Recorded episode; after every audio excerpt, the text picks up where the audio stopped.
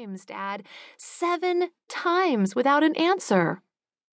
I got busy with the breakfast rush, he says, then shrugs at me as if this whole thing is a simple misunderstanding.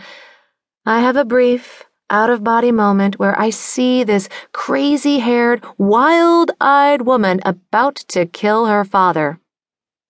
You scared me, I say, recalling my dash through O'Hare, the restless flight to Dallas, my panicked drive around town to locate him. You made it sound like this was an emergency. A bell rings and plates appear in the kitchen window. My father trays the order. Well, listen, I'm sorry about that, but I told you not to worry. I throw my hands up as a fresh wave of anger swells inside me. You mentioned hospital paperwork and then you didn't pick up your phone. How could I not envision the worst? Easy there, baby girl. Calm down. It's just a simple operation to fix me up, he says tapping his kneecap with his knuckles. So it's not even serious? I ask. Doc says after some intensive therapy, I'll be shining brighter than a freshly minted penny. Now, let me look at you. My father clutches my arms. You're skinny as a green bean. Don't people eat where you live? And why are you dressed like one of those stuffy lawyers on Law and Order?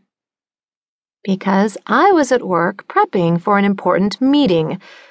I say, my voice rising. At this very moment, I should be on the 38th floor of the United Building, overlooking the Chicago River, presenting to the executive board of Kingsbury Enterprises about their product launch. I'm the senior consultant on the account, the success of which determines if I make partner. I dropped everything to be here, and you're acting as if I'm the irrational one?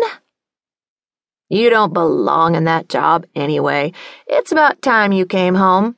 Five years in that frozen tundra is long enough. Now, how about some real food? No more of that bird crap you've been eating. He winks and his lips curve up into a bright smile. The fire burning inside me dies, replaced with exhaustion, and I slump against the counter. I'm not hungry.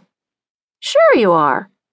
My father pops his head into the kitchen window and speaks to Ernie, his right hand man and short order cook. Can you plate up a James Beard for Lillie? Coming right up, boss. Make sure you add extra syrup and bacon. I cross my arms. Dad, no, I. You love this stuff. He pats my wrist. I'm not a little girl anymore.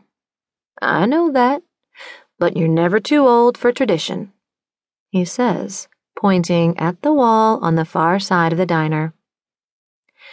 Intermixed among rusted diner signs, with phrases like, if you're smoking in here, you better be on fire, unattended children will be towed at owner's expense, and Jack Turner's diet plate, half the food, half the calories, full price, are candid photographs from years past and framed high school newspaper columns written by yours truly. Most normal parents tape their children's accomplishments to the refrigerator. Not my father. No, he creates menu items about them. Like today's Blue Plate special, for instance, inspired by my first column for The Bagpipe about legendary food pioneer James Beard's famous quote I've long said that if I were about to be executed and were given a choice of my last meal, it would be bacon and eggs. The special consists of three strips of bacon piled atop eggs scrambled with cheddar cheese and fresh vegetables, all drizzled with Vermont maple syrup. The column was part of a monthly feature called The Yummy, which focused on simple, delicious foods. Of course, I wrote those columns back when I cared about things like developing the perfect hush puppy recipe or discovering the key ingredient that made a pasta dish unforgettable back before I outgrew the diner and cooking altogether.